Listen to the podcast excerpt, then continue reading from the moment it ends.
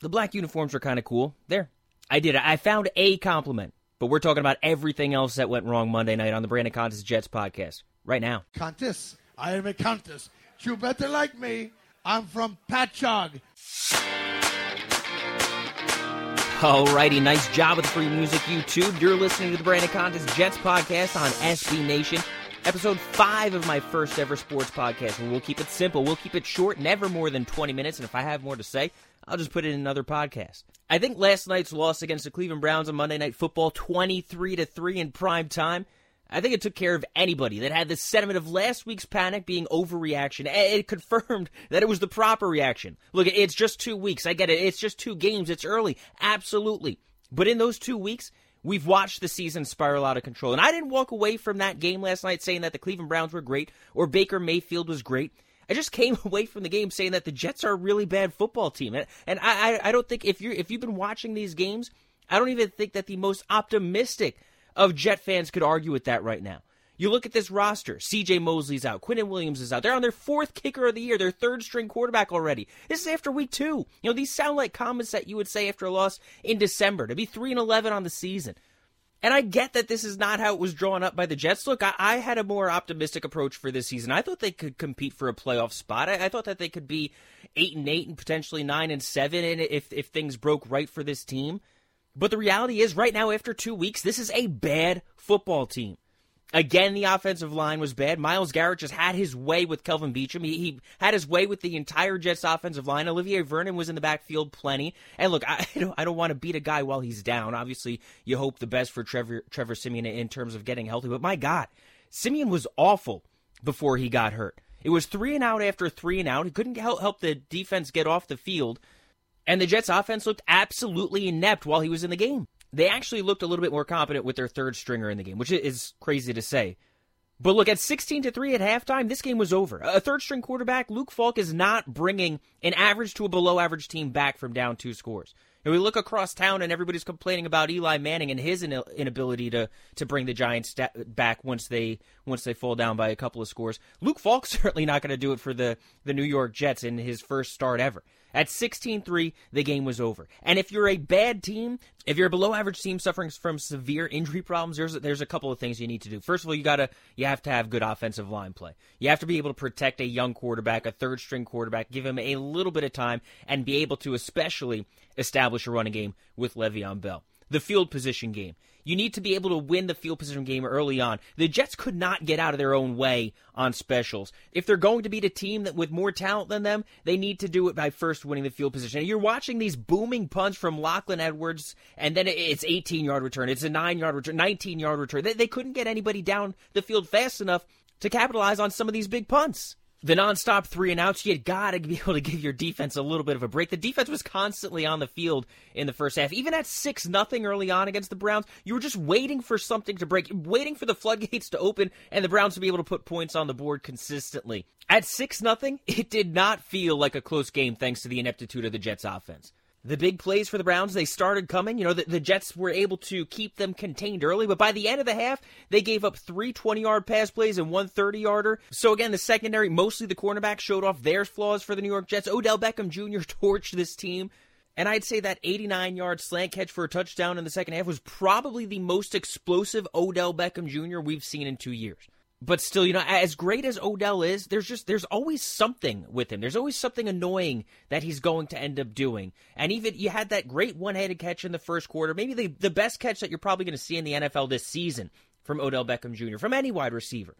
And they're at the goal line but Odell is on the sideline. And why? Because he had something wrong with his visor, something that the refs told him he had to go fix. But but last week it's the watch. This week it's something with his visor, so he's he's not in there when they're trying to score a touchdown at the goal line, and instead they have to settle for a field goal. They're just there's there always has to be some sort of issue with Odell Beckham Jr. And it, would just drive me crazy if I was a fan of one of his teams. And it's probably what's going to end up wearing his welcome out with the Cleveland Browns, just like he did with the New York Giants. And in a couple years he'll pr- probably be on to his third team.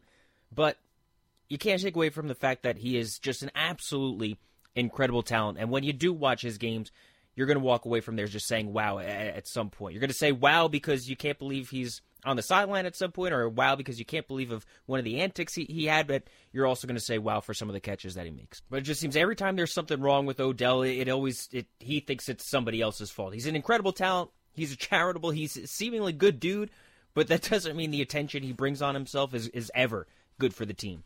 You know what? Let's do this actually. Let, so much of these podcasts have been negative about the New York Jets so far this season. I want to give some positive takeaways from last night. Some positive things that happened to the New York Jets in a 23 to 3 embarrassing loss to the Cleveland Browns on Monday night. So let's take a quick commercial break and we'll come back with some positive things. All right, we're back after this. All right, and we're back with the Brandon Contes Jets podcast for SB Nation. And like I said, a, a couple of positive takeaways from the Jets' 23 3 loss to the Cleveland Browns on Monday Night Football. And one of the things I wanted to, to point out is sometimes when you don't hear a, a cornerback's name, it's a good thing. It means that they're not giving up any big plays. It means maybe they're not being challenged because the quarterbacks don't want to throw in their direction because the wide receivers are always always covered. We saw that a lot when Darrelle Revis was in his prime with the Jets. You know, it was rare that the opposition was going to challenge him. So you might go through a game where you barely even heard about Darrelle Revis. You might not have heard him mentioned on the broadcast because the ball is just never going his way. And last night, when I'm watching the Monday Night Football game, I never heard Trumaine Johnson's name. As bad as Trumaine Johnson was last year, as bad as he was in week one, his inability to live up to the contract, his inability to bring any sort of stability to the Jets cornerback situation, Trumaine Johnson, we never heard from him last year, so he must have had a good game. Wait, wait, wait a second. What do you mean Trumaine Johnson didn't play? Was he injured? No. Was he suspended? No. Was he not there? No. He, he was on the sideline. Was he not in uniform? No, he he was in uniform. Didn't they pay this guy $72 million last year? $45 million guaranteed? Where was he? And why wasn't he playing? Are, aren't we owed, owed some answers? And this is what Trumaine Johnson had to say at the end of the game. My main focus was winning the game, if I was out there or not. Uh, but we lost. That's the main focus right now. Is it disheartening when you see, I mean, Odell had a pretty big game tonight. Did you ever think, like, man, if I was out there, I'd be able to kind of contain him a little bit more? He's a good receiver. I mean, they get paid too. He makes some plays. Uh, you know, that's what I get paid for. Look, Trumaine Johnson has been an awful signing for the New York Jets. He, he's been terrible when he's out on the field, and he hasn't even been out on the field all that much. But as fans, I want answers. I want to know why he was not playing, and I want to know if he's going to be playing next week. But to have this game on and, and realize that Trumaine Johnson is not playing with no explanation, and he just comes in with three minutes left in a blowout loss, we're going to need a little bit more information than that. But seriously, here's an actual positive from last night's game. Can he solve the Jets' kicking problems? and listen to the roar. They finally got what they want for Gang Green. A Jets kicker actually making a field goal. Sam Ficken drawing an eruption from the Jets crowd after he scores three points for New York Jets. The only source of offense for the Jets in this game, making it now 11 points that the Jets offense has scored so far this year in eight quarters of play. 11 points. Another actual positive, Jamal Adams. He is so likable. You, you just you hope that he stays healthy and plays here for another decade because he looks like a future Hall of Famer. I didn't even have problems with the, the penalties he committed. The, the hit on Odell Beckham Jr., which could have been called a penalty, it could have been a spearheading penalty, but and that came after he just had a roughing the passer penalty. But Adams seemed he seemed so amped up and especially playing for his coach Gregg Williams and wanting to send Odell Beckham Jr., who's a friend of his, but wanting to send him a message after there was the, the back and forth between Williams and Beckham during the week. But it was just a, a message which you loved. You loved to see him going out and playing hard, even when the team is getting beat. You could count on Jamal Adams to play through the whistle every single down, and it's uh, it's refreshing to watch. But then you still get the immature side of Jamal Adams, who went ahead and scrubbed his social media platforms of anything jet related today following the loss against the Browns last night. And for, for what reason? Look, we, we get you're frustrated. I'm, I'm sure you're frustrated with the way the team's performing this year. You're frustrated with the way the team performed last year and frustrated with the, the front office, perhaps, and maybe the coaching. Who knows? I'm frustrated as a Jet fan as well. But the bottom line is, is what good is that going to do to get rid to erase all, anything jet related from your your Twitter bio or your Instagram bio. What what good is that going to do other than bring some sort of negative attention and, and, have some sort of questions that you need to answer now because you know the media is going to ask about it because it's a big thing. If you erase that from Twitter, if you erase that from Instagram, millions of people notice it. It's not like it's going to go unnoticed and just get get bypassed and ignored. If you did it, you did it for a reason. You did it because you wanted to bring that attention on yourself. Why? Are, are you saying you want the Jets to trade you? Are you saying you no longer want to be a New York Jet? Or are you just trying to exp- express frustration in some, some manner? And when you were asked about it on WFAN today with Maggie and Bart, your response was that you were just trying to erase some of the noise erase the noise. That's bringing the noise. That's bringing the chaos and bringing all these questions right onto yourself. And the only takeaway that I that I could get from it is not that you're just trying to erase the noise, it's that you don't want to be a New York Jet. And maybe that's true. And it would be an absolute shame if the New York Jets can't keep you here for a decade because you have the potential to be a great player for a very, very long time. And as a Jet fan, I'd love to see it. But doing something like that after a bad loss two weeks into the season, it's something that Odell Beckham Jr. would do. It shows some sort, some type of immaturity, and it's something that the fans would. It's an overreaction that is okay from a fan perspective. It's not okay from a player perspective. How about Le'Veon? Le'Veon Bell, who has that stigma of immaturity that Jamal Adams showed after the loss on Monday night. But Le'Veon Bell out there playing hard, out there playing through the whistle, out there trying to put the offense on his back, even when the team is down by multiple scores. Le'Veon, who I think too often gets wrongly associated with Antonio Brown and, and players like that because he sat out last season in an attempt to change the way the NFL players are, are paid, which it, it didn't end up really working, although he tells you it did. I don't believe him. But in terms of questioning his effort on the field, it doesn't it doesn't deserve to be questioned because last night was the perfect opportunity for Le'Veon Bell to to take plays off, and it didn't happen. And it makes me think it's not going to happen with Le'Veon Bell. And I'll kick off my Adam Gase comments from week two with a compliment. We saw Gase get aggressive on a third down late in this game. He didn't do it last week. He didn't do it most of last night, but he did it on this one play. And historically, he's not known as a coach who gets aggressive on third down, which is somewhat surprising and confusing for a coach known as an offensive guru. But third and two from the 12, down 16 3. Late in this game, Gase has Falk launch one into the back of the end zone, which was shocking. A coach that's been ultra conservative finally broke out. Unfortunately, he did it at the wrong time because he was going for it on fourth down anyway. If you're going for it on fourth down, you need two yards. You have two downs to do it. Run it with Le'Veon Bell.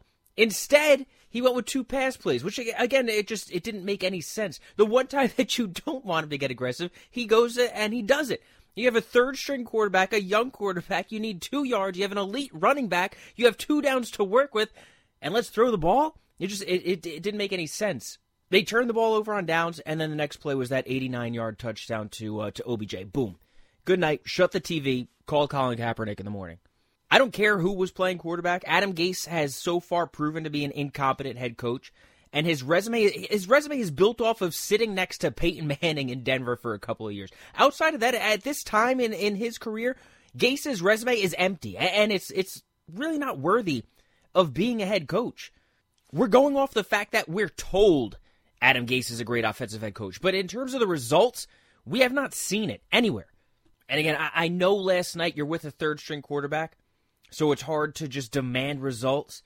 But in the first half, this team, eh, from again, a guy that's known as an offensive genius, the Jets were outgained 199 yards to 45.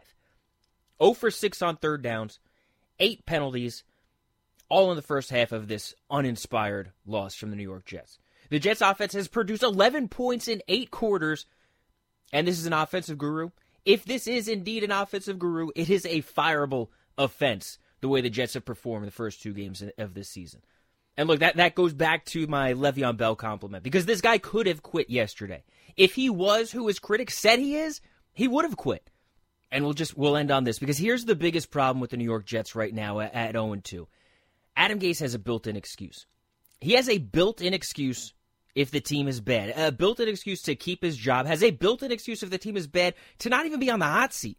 He has a built-in excuse if the team is bad to make major changes because of all the injuries that have taken place. Realistically, where where do they go going forward? Luke Falk is going to start next week in New England. Best case scenario now for Sam Darnold is, is a week five return. That is the best case scenario. But what happens if it's week seven? You know, what happens if it's week seven and they are 0 6? A legitimate possibility Do they keep Le'Veon Bell through the trade deadline? Do they go for the top pick? Do they even bother putting Sam Darnold in? I, I mean, I would hope so because I, I want to see him develop as a quarterback, whether they're they're 0 and 2 or whether they're 0 and 10 or whether they're 5 and 5. The biggest thing that the Jets need to do is is see what they have in Sam Darnold. But if they are 0 and 6, and who knows how this head coach really feels about Sam Darnold. So if he sees that he has that built in excuse, and if he sees that, you know what, I, I didn't bring Darnold in here, at that point, does he try to just go 2 and 14 and, and draft Tua in the offseason? We know he didn't really want Le'Veon Bell here, so does Le'Veon Bell make it past the trade deadline if this team is 0 6? What looked like a franchise during the offseason that was creating some sort of stability after they made the general manager change and brought in Joe Douglas and looked like you're going to go forward with Douglas and Gase and develop Sam Darnold, Darnold as your quarterback and look to improve this offensive line and improve on the playmakers on this roster. What looked like a team that was headed for stability is now anything but two weeks into the season. And do we really need to hear Booger McFarland and Joe Tessitore giggling about the Jets' task next week, going up to Foxborough, playing against the New England Patriots at the, at the end of this game? And I like the duo. I, I like the two of them. I do. I, I, like them probably more than than most people do. And maybe it's it's coming off of listening to how bad the Sunday Night Baseball ESPN crew was the night before, or or maybe it's because of how bad they were with Jason Witten last year and the Boogermobile. But I, I do. I think the the booth has potential with the two of them. And while Booger is no Jon Gruden, let's talk about this guy. I'll tell you what, man. I love this guy. This guy, this Luke Falk. I'd love to get him in the quarterback room, man. We'd see eye to eye.